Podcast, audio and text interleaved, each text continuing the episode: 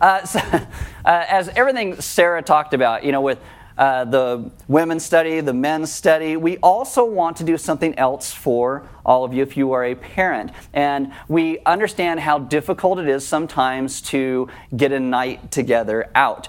And so on March 11th, it's a Saturday night, we are going to watch your kids for you for free. You got to sign up. You got to sign up for it, but we're, we're going to go do that. Um, Sarah said I did really good last week talking about like the Thailand scholarship. She goes, everybody, all the scholarships are gone. It's great. So you should talk about this. So what we need though are some babysitters. Okay? Because not if you're like a weirdo, but you know, if you're like not a weirdo, we would love to have you come and help babysit th- these kids. We'll, we'll, have things for you to do so you're not just sitting out there not knowing what you're supposed to do. As Jim Bray, this guy in last service, he's like, I'm retired, I need some things to do. And I'm like, you can watch kids. It's going to be amazing. And he's like, no. So, but, but if you would like to help out, we, we would love for you to help us watch some kids. Um, I, I now understand how expensive it is for uh, people who have to hire a babysitter. Uh, I, I'm not going to talk about my puppy every week, but I hired a puppy sitter a couple weeks ago because we had to go somewhere, and she's so young, she's going to tear everything apart. And it's expensive. I, she's a babysitter, and I said, I'll pay you what, what you normally charge other people. Holy cow! Holy cow!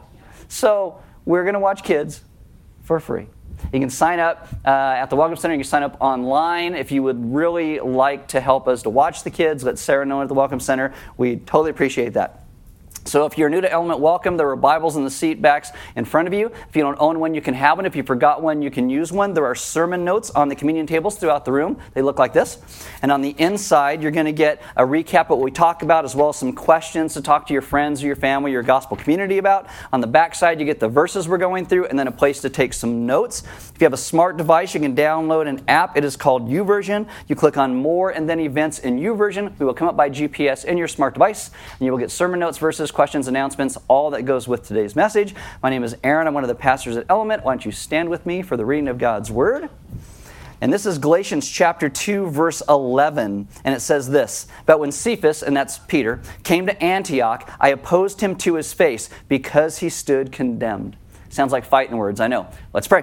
Uh, Father, this morning we ask that you would teach us what it means to be people who are concerned about what the gospel truly is and that we would want to speak for that truth in the world around us. And not just speak about it, but live for it in ways that you are lifted up and you are glorified. And so today we ask that you would teach us as we walk through the scriptures and something that kind of happens that kind of, that's kind of hard uh, in the words today, that we would take that to heart and begin to live out in ways that glorify you because you are the one who saved us. Amen. Have a seat. So, we're going through this New Testament book called Galatians. This is week seven. And if you have an element Bible, that's on page 631. And someone asked me about this last week. They said, You know, you say an element Bible, you haven't explained that in a really long time. When I say an element Bible, I don't mean that we came up with our own Bible. We're not like a cult. Here's your tinfoil hat and your tennis shoes and drink the Kool Aid as you walk out the door.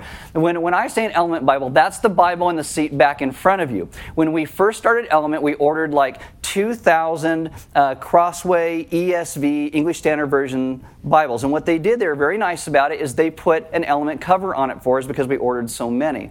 And so that's the Bible. It's called the English Standard Version that we use at Element. As a matter of fact, if you ever get thrown in jail into the Hooskow and you ask for a Bible, uh, the local jails actually have Element Bibles, and you'll probably get one there. But anyway, it's not like Element's own version of the Bible. It is, it is just the Bible that we use, English Standard Version. There you go. All right, so if you're going to use the Bible on the seat back in front of you, page 631. Uh, I think Galatians is a really good book for all of us because many times in Galatians, you walk through different struggles you don't see on the surface and you get a little bit deeper and you go, oh, that's, that's me too. As time goes on, we have this problem, and we tend to think that we are so much smarter than anybody who has lived in any other age before us. One writer calls it the tyranny of the modern, that we think we are just smarter than everybody else. And today, you are going to see something happen to a guy named Peter. And what it's going to show is related to ourselves is that really, we just learn new ways to be dumb. And Peter's going to have that happen to him. Peter is a guy who you look at the scriptures and you think this guy finally started to figure some of these things out. And then all of a sudden, sin just creeps right back into his life and he falls back into some old patterns of living. And so today in Galatians, we're going to deal with issues of law and grace, hypocrisy, and how easy it is to be swayed by the law. Uh, I was reading uh, this thing that Matt Chandler wrote a little bit ago. Uh, Matt Chandler is the pastor of a church in Texas, kind of a large church, and he talked about how he got a seizure and he was rushed to the hospital and given an MRI, and they found a mass on his right frontal lobe. He had brain cancer. And this is what he says When I got out of that tube, it wasn't over. The MRI simply showed I had a problem, but the MRI was powerless to actually solve what it identified the problem as being. And so this is the difference between hearing what the good news, what the gospel is, and then versus living in it. It's a picture of the difference between the law and what Christ has done to rescue and save us by his death and resurrection. So when we talk about the law in the Old Testament, the law really is it's a diagnostic. It shows us what's wrong with us. It's like an MRI. The law is holy and it's good. Uh, it's brought about by God's divine goodness, and it's great when it does its job. But if you try and get the law to do a job it was never meant to do, like fix your sin problem, you're going to put a burden on the law and yourself that really they can't bear. And a lot of Christians today start to do this. We are called to walk in freedom, and yet we start to focus on and look at the diagnostic. Matt Chandler says this Instead of running to and clinging to what heals us, we continually run back to and cling to the diagnostic. What does a diagnostic tell us? It tells us we're sick. We, we've run from God. We're broken. We prefer almost everything in the world to God Himself. And we get beaten down because we focus on that law rather than the healing, redeeming work of Christ in our lives. What are we told? Romans 8 1. There is therefore now no condemnation for those who are in Christ Jesus. That's the result of the gospel. This is why we must focus on the gospel. The diagnostic says you're sick. Jesus says, I can heal you. So today, you're going to see Paul confront Peter because Peter starts to focus on the diagnostic. He starts to look at that. And when he does, he starts to focus on his own actions, his own cleanness, rather than what God has actually done in his life. Our joy in our lives will flourish when we run to the healer and not the diagnostic. If we focus only on the diagnostic, we're going to focus on our work. How, how often do I go to church? How nice am I to people? How well do I do these things over here? Not that there's anything wrong with doing the right thing, but if we only focus on doing the right thing, it's going to breed a self righteousness in us. And we'll start to compare ourselves to one another. And so, what we want to do is focus on the healing work of Christ and what we call the gospel, and not simply that diagnostic. So, when you get to Galatians chapter 2, some people say what Peter does here borders on racism. I, I, don't necessarily think that's true. I think Peter just falls into some old ways of thinking, and I'll explain what that looks like. But this is really one of the most awkward moments in the history, I think, of the Christian church when Paul goes after Peter publicly in a room, and everybody's like, La, la, la, la, la. I don't know what to do with that. Even if someone's yelling at somebody else, it's, it's just not comfortable. But why Paul does it is he is fighting for the truth of what the gospel actually is and what it brings about. And Peter starts to lead some people astray. So what has happened so far is that at the end of Galatians 1, beginning of chapter uh, Galatians 2, is Paul has been recounting how he went to Jerusalem and spoke to the leaders there, and they gave him what was called the right hand of fellowship. They partnered with Paul. Paul is going to go spread the gospel to the Gentiles Gentiles. They, uh, people in Jerusalem, are going to go to the Jews. And this is this coming together. And Paul is now moving on in his story to the people in Galatia so they would understand what grace actually is. Galatians chapter 2, verse 11 says this But when Cephas, again, that's Peter, came to Antioch, I opposed him to his face because he stood condemned. For before certain men came from James, he was eating with the Gentiles. But when they came, he drew back and separated himself, fearing the circumcision party. So, a little history here. Antioch in the ancient world was like a little Rome. Caesar, the Caesars, they loved Antioch. They poured a lot of money into Antioch, and so it made it really a big metropolitan area. It had a large arena for games, one of the largest libraries in the world. And from an ancient perspective, Antioch was viewed so highly that if you had a vacation bucket list, it would be on it. You wanted to go there. There was a ton of diversity in the city, and historians, Christian and non, agree that in the church at this time in Antioch, it was probably split 50% Gentiles, 50% Jews, and they were getting along together, doing life together. They, they all loved their city and they loved one another. Now, how this is written in the Greek manuscript is it looks like what ha- is happening is Paul is getting ready to go off onto one of his missionary journeys, maybe to the area of Galatia itself. So he's getting ready to go. And as he's leaving, you see the Jews and the Gentiles, they are eating at these tables together. They are fellowshipping with one another. They see themselves on a level footing before Christ, and it's beautiful. But when Paul returns, they've segregated themselves and you have Jews over here and Gentiles over here, and they're not eating together. They're not doing life together anymore. And Paul sees Peter right in the middle of it. And maybe you think, oh, it's not a big deal if Peter doesn't eat with these Gentiles, and only eats with the Jews. But you have to understand why this is an issue. In that culture, eating at a table together was a central component of fellowship, of coming together. Now, in our culture, we don't usually set aside large amounts of times around a meal unless it's a holiday like Thanksgiving or Christmas or Easter or something like that. Our lives evolved around speed and price. Can I order it through a clown head made by a high school kid and they stuck it in a microwave and give it to me for two bucks. Thank you for my taco. I appreciate it, right? But that's not this culture. This culture builds relationships of depth and love around a table. Dinner is slow, it's methodic, it's thought out. Sitting and eating with someone wasn't just hanging out, it carried serious cultural implications, social implications that really don't exist in our culture today.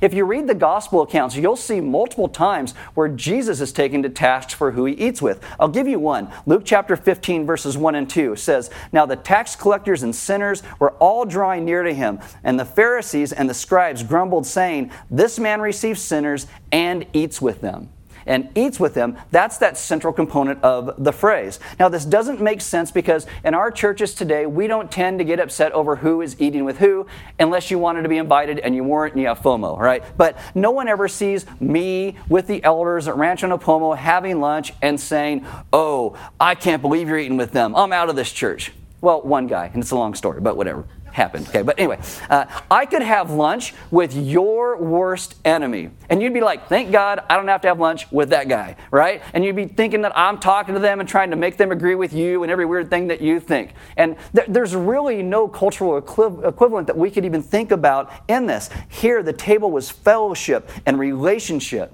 Earlier, Peter is willing to sit with these Gentiles. He's willing to eat with them as if they were his peers and his equals, meaning he probably ate a non kosher diet.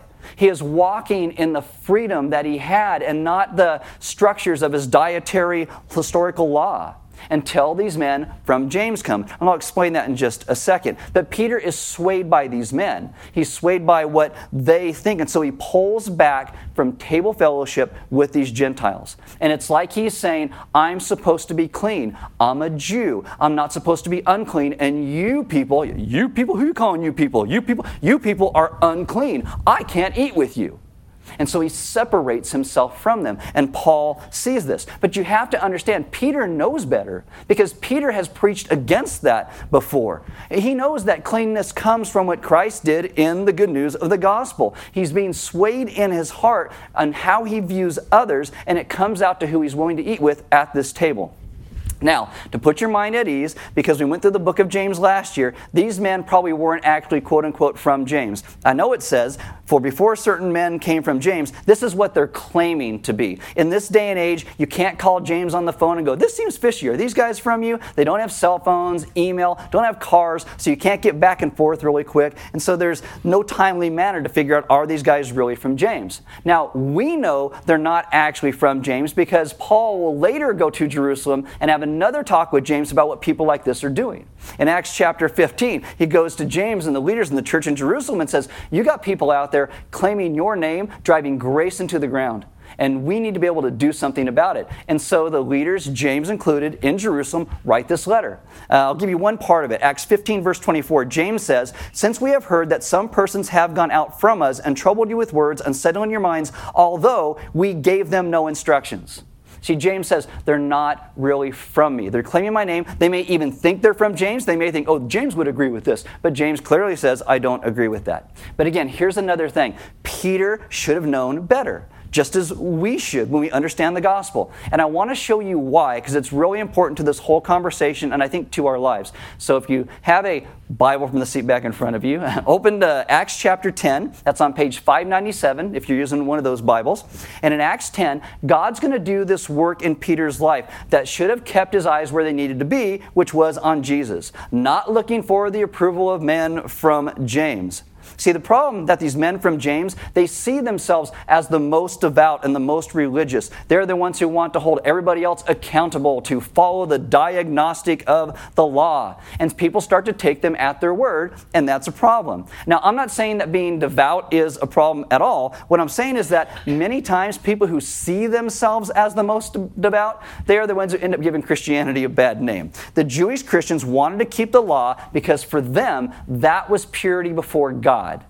I need to separate myself from these people. I have to stay pure. For centuries, Jews separated themselves from other cultures around them because it's like God wants us to love those people, but I don't want to be unclean, and so I'm not going to be around them. And it just led to all this weird stuff. Now, it, would be like your mom when you're a kid growing up and she gives you brand new clothes and says, Don't go out there and play in the mud because your clothes are clean. Well, that's how the Jews saw themselves. God has cleaned me up. I can't be around those unclean people over there. It's kind of like today you have have monks who want to go live these quiet lives in monasteries because they want to grow closer to God, but they separate themselves from the people God has called us to minister to the most, namely everyone in the world. And in churches today, we kind of have this problem. It's not the same thing, but it's a little bit. What we will do today in a lot of churches is churches start to preach everything that they are against. They start throwing out the diagnostic. Um, we're against abortion and murder and homosexuality and drunkenness and racism and bigotry. Da, da. And it's a way to try and bring morality, but they are not engaging the world with the gospel. People aren't talking about what we are for. We are for God rescuing and saving every single one of us. And we can have discussions discussions around morality, but we must talk about what we are for. We talk about what God has done, not just what we're against and walk away. 2 Corinthians 5:21 says, "For our sake he made him to be sin who knew no sin, so that in him we might become the righteousness of God." God doesn't just come up and point out our sins and failures and then walk away and say, "Here's the diagnostic, you're done." He sends Jesus in our place to take our sin upon himself and give us his righteousness, takes our death, gives us his life so we can live lives and restored to God again. We can be redeemed. See, it's not that God can't handle being around sin, sin can't be in God's presence. And so God has to do something about it, which He does in Jesus. Now, as I said, Peter knows this intimately. And this is long, but in Acts chapter 10, God is going to show Peter a vision. He's going to send Peter on a journey that Peter did not even see, think, see coming, didn't think it was even possible. And all through the book of Acts, God is doing this. He is showing his people that the church is bigger than Jews, it's bigger than Jerusalem. He has shown them that women and the lame and eunuchs and Greeks and even murderers like the Apostle Paul can all have their lives redeemed by what Jesus has done And so God's going to send Peter to a guy named Cornelius because Cornelius needs some help. So Acts chapter 10, starting in verse 1. At Caesarea, there was a man named Cornelius, a centurion of what was known as the Italian cohort, a devout man who feared God with all his household, gave alms generously to the people, and prayed continually to God. So, Rome at this time rules the known world. Rome is bloodthirsty, they are hated in the Middle East because they're so brutal. And yet, the first Roman you meet in the book of Acts, because it's trying to tell us a story of what God's doing in the world, he is a solid, blue collar, down to earth man who actually came to love the God of the country he was stationed in. And so he wins the respect not just of Rome, but of his soldiers and the Jewish community around him. Verse 3 About the ninth hour of the day, he saw clearly in a vision an angel of God come in and say to him, Cornelius. And he stared at him in terror. Now, this is interesting today, right? Because a lot of people are like, I love angels. Oh, angels. Oh, they must look like precious moments figurines. Every time someone sees an angel in the Bible, they lose like bowel control because they're terrified because of how majestic an angel is. And it's so weird what we've done with this. Guys, angels. Okay, wow. Okay. And he stared at him in terror and said, What is it, Lord? And he said to him, Your prayers and your alms have ascended as a memorial before God. And now send men to Joppa and bring one Simon who is called Peter. So, this is what God is doing to the Gentile. What's he going to do with Peter? Jump down to verse 9. The next day, as they were on their journey and approaching the city, Peter went up on the housetop about the sixth hour to pray. And he became hungry and wanted something to eat. But while they were preparing it, he fell into a trance and saw the heavens open and something like a great sheet descending, being let down by its four corners upon the earth. In it were all kinds of animals and reptiles and birds of the air. And there came a voice to him Rise, Peter, kill and eat. But Peter said, By no means Lord, for I have never eaten anything that is common or unclean. Now, the word common there, this is where we get our word profane from, and it means to cross the threshold. Like there is a threshold of what is unclean. Those things are unclean. I will not cross the threshold in my life to go near those things. Verse 15, and the voice came to him again a second time What God has made clean, do not call common. Don't call it profane. This happened three times, and the thing was taken up at once to heaven. Now, basically, I'll explain what, what this means. Peter, God is showing Peter everything that it separated you from all of those people around you. Your dietary laws, your the way that you dress, they're all taken away. And what is clean and unclean is all done with in the person of Jesus. That's what he's being shown. Peter's going to take a bit to get this, but this is what God is showing Peter. This is more about than about food. It's about God's grace extending to all people. Verse 17. 17. Now, while Peter was inwardly perplexed as to what the vision that he had seen might mean, because he's a slow processor, behold, the men who were sent by Cornelius, having made inquiry for Simon's house, stood at the gate. Uh, Simon, where Peter stayed, is a tanner. It's all kinds of cultural things. I'm not going to go into it. Verse 18, and called out to ask whether Simon, who was called Peter, was lodging there. And while Peter was pondering the vision, the Spirit said to him, Behold, three men are looking for you. Rise and go down and accompany them without hesitation, for I have sent them. So Peter, follows them to Cornelius' house. Getting to my point. We're getting there, okay? All right. So, so verse uh, 20. Where did I go? Where am I at? Oh, okay, okay. So uh, verse 25. When Peter entered Cornelius's, Cornelius, when Peter entered, Cornelius met him and fell down at his feet and worshipped him. So as I said, uh, Cornelius has some issues, but so does Peter because Peter in Antioch has some issues there too. Verse 26 But Peter lifted him up, saying, Stand up, I too am a man. And this is how you know the apostles are not in it for glory, they're not in it for themselves, they're pointing to Christ. And as he talked with him, he went in and found many persons gathered. And he said to them, You yourselves know how unlawful it is for a Jew to associate with or to visit uh, anyone of another nation. That, that's not against Roman law or anything like that. This is simply Jewish traditional law. But God has shown me that I should not call any person common or unclean. So, do you see what Peter forgot in Antioch? Do you see? This is what God is doing in Peter's life. This sheet and this clean and unclean Peter, I am talking about people. Verse 30. Um, and Cornelius said, Four days ago, about this hour, I was praying in my house at the ninth hour, and behold, a man stood before me in bright clothing. Doesn't talk about his terror, or the bowel movements or stuff like that, and said, Cornelius, your prayer has been heard and your alms been remembered before God. Send therefore to Joppa and ask for Simon, who is called Peter. Verse 33. So I sent for you at once, and you have been kind enough to come. Now therefore we are all here in the presence of God to hear all that you have been commanded by the Lord. So Peter opened his mouth and said, Truly I understand that God shows no partiality. God has crossed the threshold to bring us to himself because we are all a people who have been common and unclean, and God has come to us. But in every nation, anyone who fears him and does what is right is acceptable to him. And now Peter will speak of the gospel. Verse 39 talks about Jesus. They put him to death by hanging him on a tree, but God raised him on the third day and made him to appear, not to all the people, but to us who had been chosen by God as witnesses, who ate and drank with him after he rose from the dead. And he commanded us to preach to the people and to testify that he is the one appointed by God to be judge of the living and the dead. To him, all the prophets bear witness that everyone who believes, that's the word for trust, in him receives forgiveness of sins through his name. Peter is preaching to the same people he is refusing to eat with at Antioch. That should just blow your mind how easy it is to fall back into these ways by peer pressure.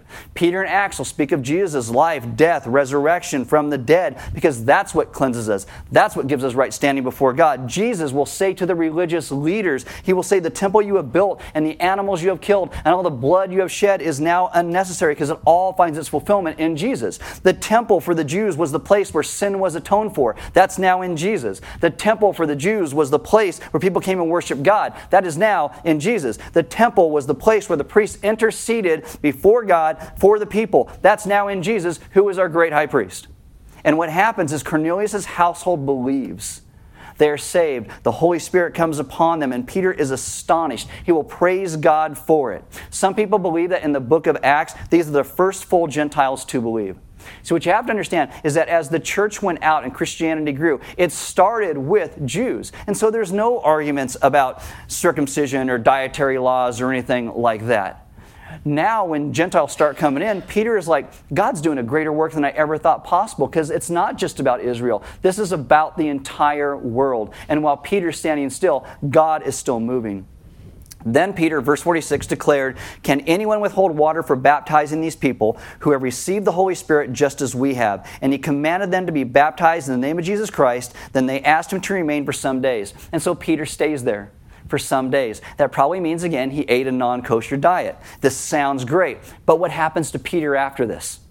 Acts chapter 11, verse 2 says So when Peter went to Jerusalem, the circumcision party criticized him, saying, Listen to this, you went to uncircumcised men and ate with them. How dare you eat bacon, Peter? You're not allowed to. The gospel is breaking through all these man made barriers that we have set up. And what does the circumcision party do? The people who are focused on the diagnostic, what do they do?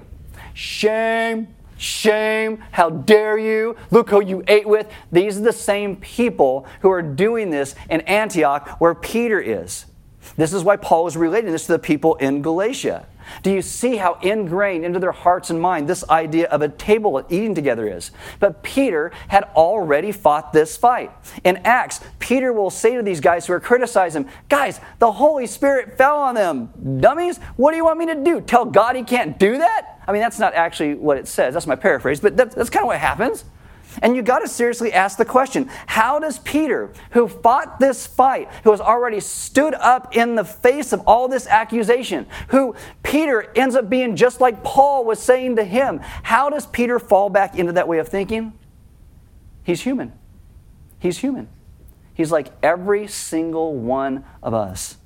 Paul will say, Galatians chapter 2, verses 13 and 14, and the rest of the Jews acted hypocritically along with him, so that even Barnabas, Barnabas, arguably the nicest guy in the Bible, other than Jesus, Barnabas was led astray by their hypocrisy. But when I saw that their conduct was not in step with the truth of the gospel, I said to Cephas and Peter before them all, If you, though a Jew, live like a Gentile and not like a Jew, how can you force the Gentiles to live like Jews? Essentially, what he's saying is, Peter, you know that we're not saved by the law. You know that we can never live up to the diagnostic.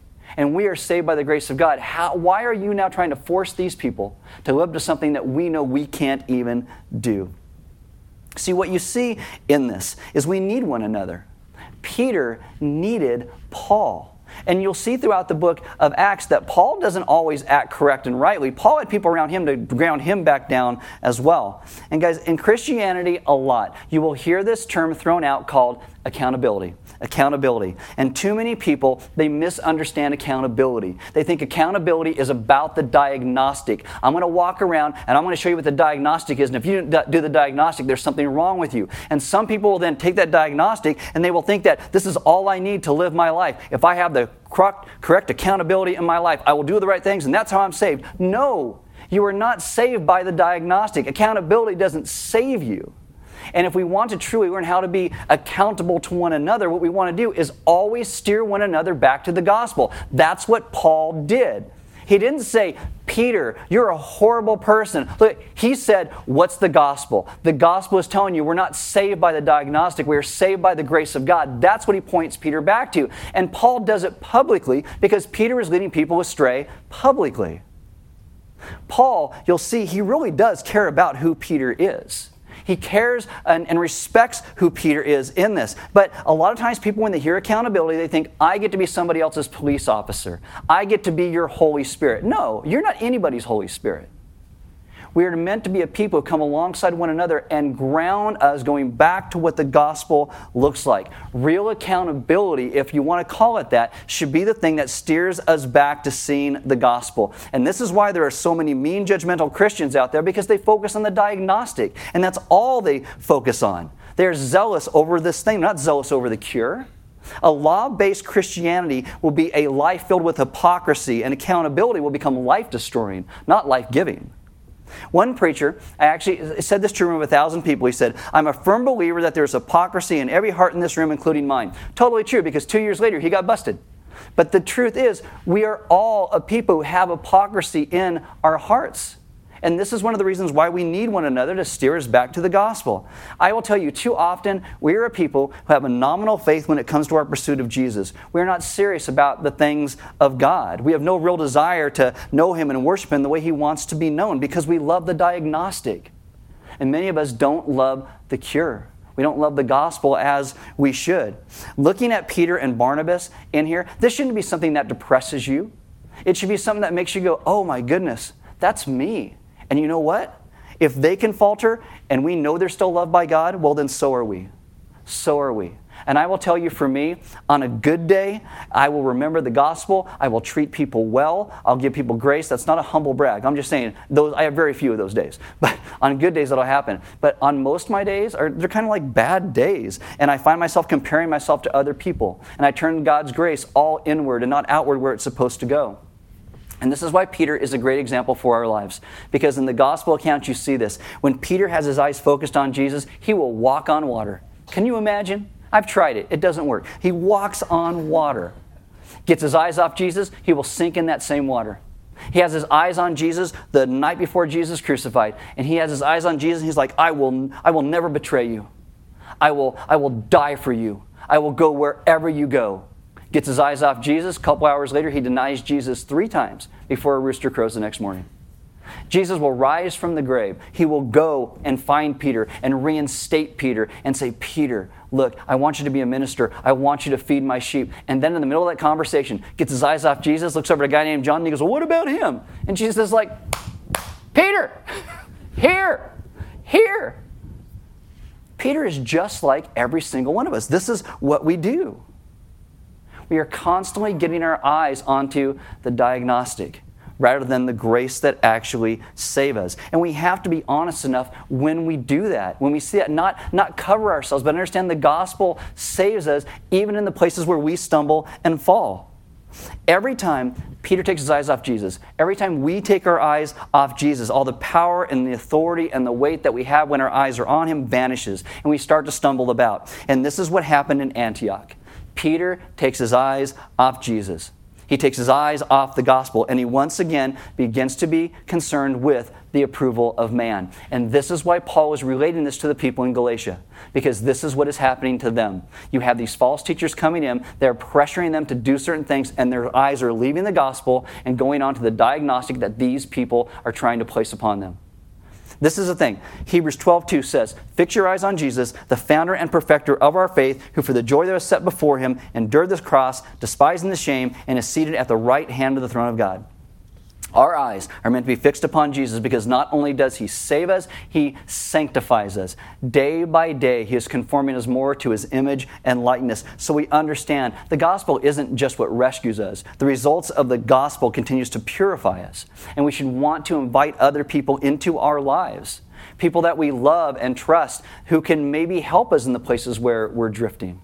We should, we should want that in a way that's not pointing to the diagnostic, but pointing to what the gospel is. Because there's a lot of places that we drift. In our marriages and raising kids, or maybe you're not married and you're dating and you know you want people to help in that, money, all the issues of our heart and souls. Here's my questions for you. Where for you is it easy for you to begin to drift, to forget what the gospel is, and start to stare at the diagnostic rather than the cure that is in Christ? Where do you and I seek other people's approval more than God's acceptance of us, getting our eyes, again, off of who Christ is. And then, are there people that you could invite into your life in a way that are willing to share the truth and bring you back to what the gospel actually is? Because when you look through this, yes, Paul has this holy, righteous anger but he loves and respects Peter. He went to Jerusalem twice to meet with Peter. Later, Peter will write his books that we have in the Bible, his letters, and he will say that Paul's writings are on par with sacred scripture. That is not somebody who is holding a grudge. That is not somebody who's like, I can't believe Paul said this to me. It, this is a guy that's like, I thank Paul for helping me to see the gospel in that moment when I was running away from it. See, because in truth, you have to ask this question in the end, what is going to ultimately lead Peter to the most joy in his life? Is it living in the understanding of the gospel, or is it trying to please everybody else around him? See, we are only free when we live and walk in what Christ has done to save us. I don't know about you. Maybe you walk through a lot of your life wearing a mask. You know, you're trying to get the approval of people. I call that a first date. Um, and, and some people never stop that. They, they will get married still holding you know, onto that mask in their lives. And it can be so exhausting. And I think there's so many people, all of us included, who have that hypocrisy, and we wear masks in different places in our lives. And I will tell you, we will never be a people who receive love in a place like that when we're wearing a mask. Because you know, no matter how much love someone gives you, you're going to think it's not real because I'm wearing this mask. And this is why the gospel sets us free because the gospel reminds us that God loved and saved us exactly where we are, that God Himself is the one who crossed the threshold to us, because we have all been a people who were common and unclean. We are all a people who have run from Christ in our lives, and yet God is the one who comes and seeks us.